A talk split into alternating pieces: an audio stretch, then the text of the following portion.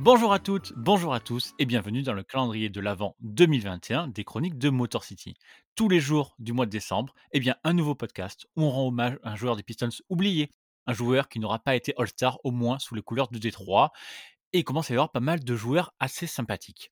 Et pour ce 12 décembre, eh bien, c'est Yonim qui est avec moi, l'animateur de l'émission radio Time Out et ancien de Nets France. Salut Yonim, comment ça va? Salut à tous, salut à toutes. Et ben ça va très bien. Merci pour l'invitation et très heureux d'être là.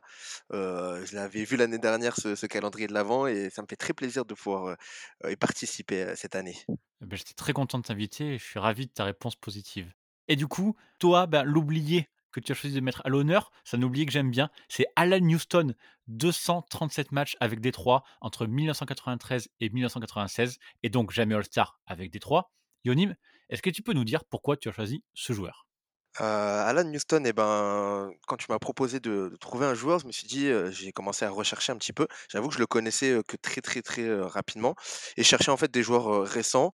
Et j'ai vu que bah, il avait continué sa carrière à, New York, une ville que vous le savez, j'apprécie fortement. Même bon, si c'est pas le, quartier de Brooklyn, voilà, c'est la ville de New York quand même, donc euh, c'était intéressant. Et puis bah voilà, pour la petite anecdote, il est né la même année que mon père, donc euh, je me suis dit que voilà, il y avait plein de petits trucs, plein de petits signes qui faisaient que ça pouvait être intéressant de parler de d'Alan Houston. Et puis bah surtout, euh, j'ai en creusant un petit peu dans sa carrière, en fait, c'est un joueur qui m'a vachement intéressé. Il y a beaucoup beaucoup d'anecdotes autour de lui, et c'est pour ça que c'était assez cool de pouvoir en discuter. Voilà. Tu as des souvenirs d'Alan Houston joueur? Tu l'as vu jouer en vrai ou c'est l'époque un peu avant? Pas du tout, j'ai commencé la NBA très tard. Donc c'est vrai que j'ai pas vu Alan Houston jouer. Je me suis tapé, bah, là, du coup, un petit peu tous ses exploits, tout son style et cetera. Et en fait, c'est un joueur que, j'aurais adoré voir jouer, voir peut-être même jouer dans ma propre équipe. Et c'est pour ça justement que je me suis dit que ça pourrait être intéressant de d'en parler parce que voilà, avec les Pistons, il était bon, pas incroyable mais bon et surtout à New York ensuite, il a fait, il a fait de grandes choses et c'est effectivement dommage pour, pour Détroit de pas l'avoir, gardé un petit peu parce qu'il a il a réussi à à faire une carrière assez assez intéressante au final. Donc voilà, mais effectivement non, j'ai pas pas beaucoup, voire pas du tout de, de souvenirs de d'Alan Houston. Ouais, donc tu découvres. C'est quand même bien cool aussi de pouvoir redécouvrir ces anciens joueurs intéressants. C'est aussi le, le principe du calendrier de l'avant des oubliés, de remettre sur le devant de la scène des joueurs euh, dont on ne pense pas forcément, en tout cas du côté de Détroit. Pour rappel, Alan Houston, c'est donc trois saisons avec Détroit. Euh, il est drafté en 93, euh, donc il fait trois saisons seulement avec Détroit. En fait, à la fin de son contrat rookie, alors que ça fait deux saisons qu'il est avec Grant Hill, on peut imaginer que ça va être le duo du futur de Détroit. Et en fait, non. Euh, il part à New York. Dans tes recherches, tu as vu des trucs intéressants sur le côté Détroit, les trois premières années de sa carrière? Bah, ça a été, un petit peu difficile pour lui parce qu'effectivement devant lui, il y avait du monde. Voilà, il y avait Isaiah Thomas qui était là. Pour la petite anecdote, lui, il se fait drafter en en 11, en onzième position du coup. Juste avant lui, il y a un meneur qui se fait drafter, Lindsey Hunter, qui a fait une, grande partie de sa carrière à à Détroit aussi et Joe Dumars aussi qui était là. Donc il y a pas mal de monde à son poste, enfin sur les postes, sur les lignes arrière. Donc été un petit peu compliqué pour lui. Mais en tout cas, voilà, il a commencé déjà à Détroit à à développer un petit peu ses bah, skills. Voilà, on voit que c'est un arrière, assez, mobile qui score, qui peut scorer assez facilement et qui, voilà, qui ne parle pas beaucoup, mais qui, fait le travail et qui le fait très, très bien. Sa première année, c'est que 8,5 points de moyenne, avec quelques petits cartons, voilà 31 points contre Charlotte en fin d'année ou Milwaukee 28 points. Et puis après, bah, sur sa deuxième saison, il déjà il joue plus, plus 7 minutes sur sa deuxième saison.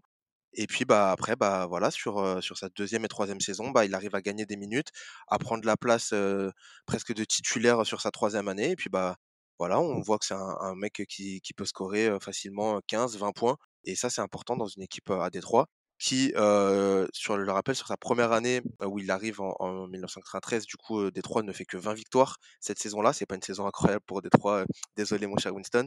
Deuxième saison, c'est un peu mieux avec, heu, 28 victoires et puis, bah, la dernière saison, les Pistons re retrouvent les playoffs et ça, je pense qu'il est pas étranger à ce joli succès-là de de retour en playoff, sur sa troisième saison en 96. Ouais, il faut comprendre qu'on est littéralement sur la fin euh, de l'époque Bad Boys quand il arrive. C'est la dernière saison d'Asia Thomas, c'est la dernière saison de Bill Laimbeer. Et encore, Bill Laimbeer joue genre une dizaine de matchs, 10, 11 matchs, un truc comme ça.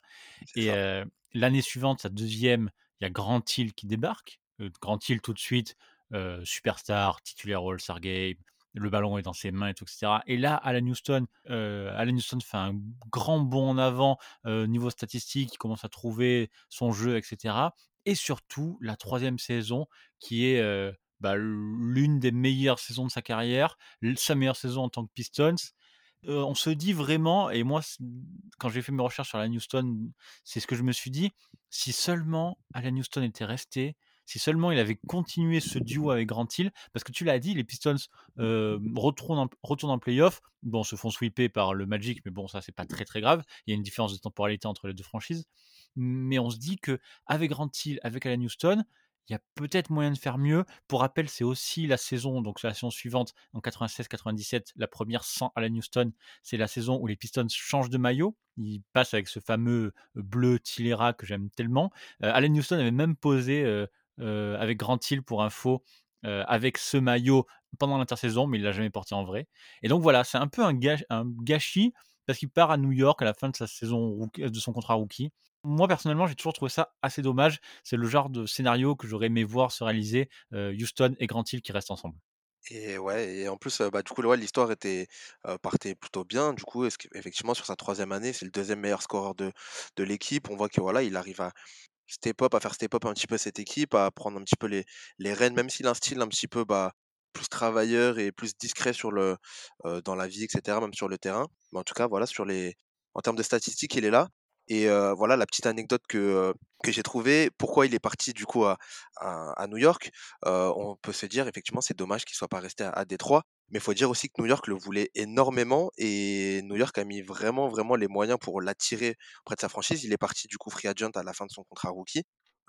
C'est Patrick Ewing, du coup la star des Knicks, qui l'appelle personnellement, qui lui donne un rendez-vous, à Manhattan, dans un hôtel à Manhattan et là les Knicks ont mis vraiment le carton puisqu'il y a une vidéo promotionnelle, enfin promotionnelle pour l'attirer en tout cas, dans la franchise avec, je lisais ça là sur internet, il y a le mec, qui fait, Columbo, l'acteur qui fait, heu, Peter Falk, qui, qui lui dit en gros, «Viens chez nous, viens, c'est très bien». Il y a, Spike Lee aussi qui est dans la vidéo et plein d'autres stars de New York qui lui disent, «Mec, on a besoin de toi dans l'équipe, tu vas faire partie de la famille, viens chez nous» et je pense que c'est difficile pour un joueur de, qui avait à l'époque, heu, 23-24-24 ans je crois, de résister à l'appel comme ça de de stars du TD Garden, enfin du, Madison Square Garden pardon.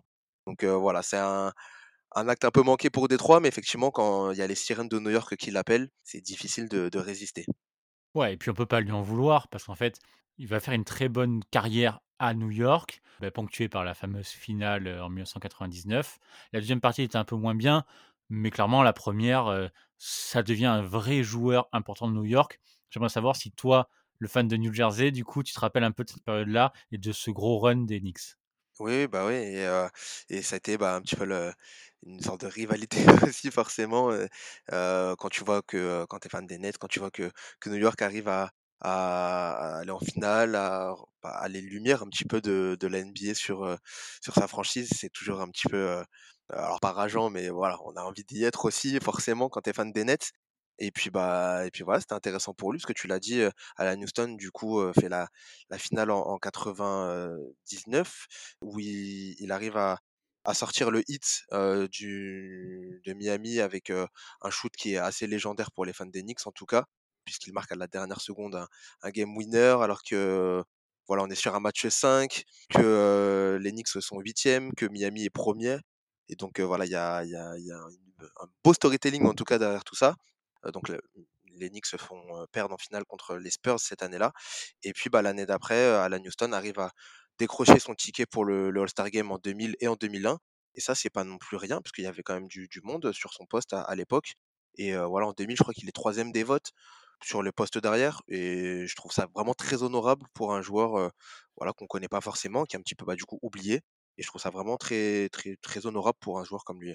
Ouais, il fait des playoffs extraordinaires en 99. C'est l'un des joueurs les plus importants de New York, clairement et juste après, il va glaner justement ses 2 premières sélections, enfin ses 2 seules sélections au All-Star Game, 2000 et 2001.